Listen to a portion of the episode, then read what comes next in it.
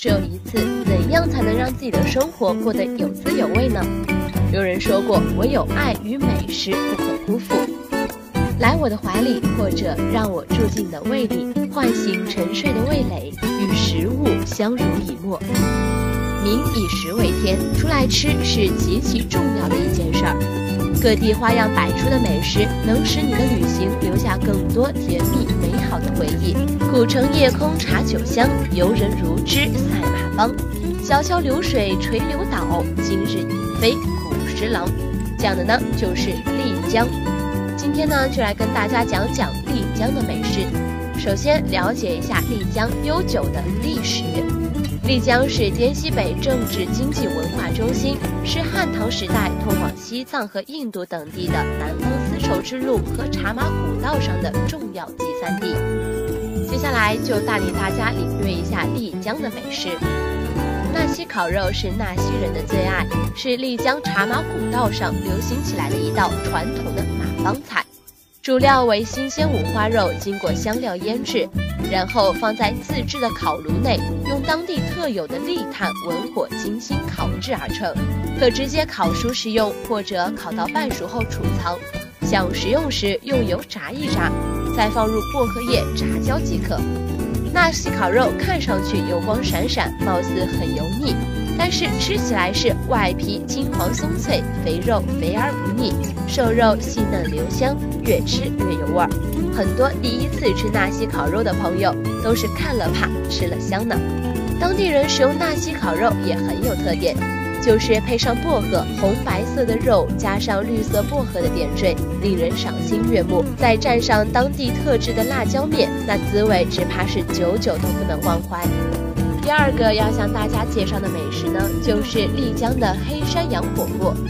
黑山羊火锅是丽江的特色。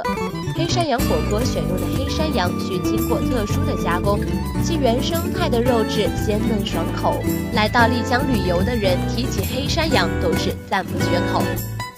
在海拔稍高的丽江，来上一份热气腾腾的黑山羊火锅，不但可以益气补虚、温中暖下，更可以补肾壮阳、增加机体免疫力，帮助你抵御高原的一切。来到丽江旅游不吃黑虾，来到丽江旅游不吃黑山羊火锅，简直呢可以说是白费了一出美景。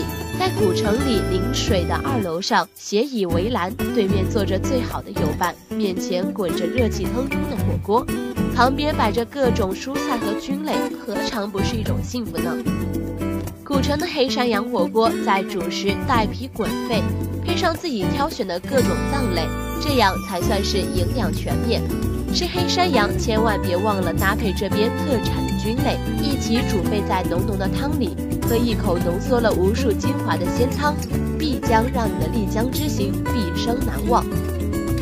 那么说起丽江的火锅，我们不得不提起腊排骨火锅。丽江的腊排骨火锅是云南丽江的传统美食之一，很多人都不知道这道菜的渊源。它是纳西菜三叠水的第三叠，热连叠中的第一道主菜。三叠水等于纳西人的满汉全席，只有宴请最尊贵的客人才上此菜。相传当年徐霞客游历丽江，纳西土司就曾用一百零八道三叠水来款待他。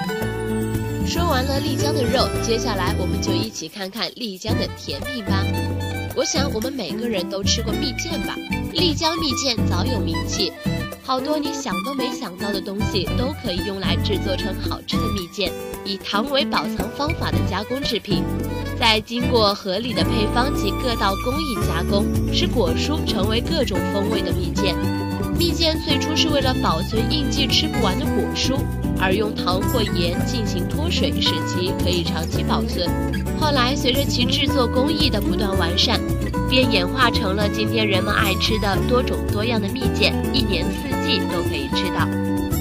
丽江传统蜜饯店在百岁坊四十五号，先找到四方街旁边的大石桥，沿水沿河顺水而下到百岁桥，左手边的巷子就是百岁坊了。蜜饯有各种水果和蔬菜的，做法和口味都很独特，是真正的丽江特产。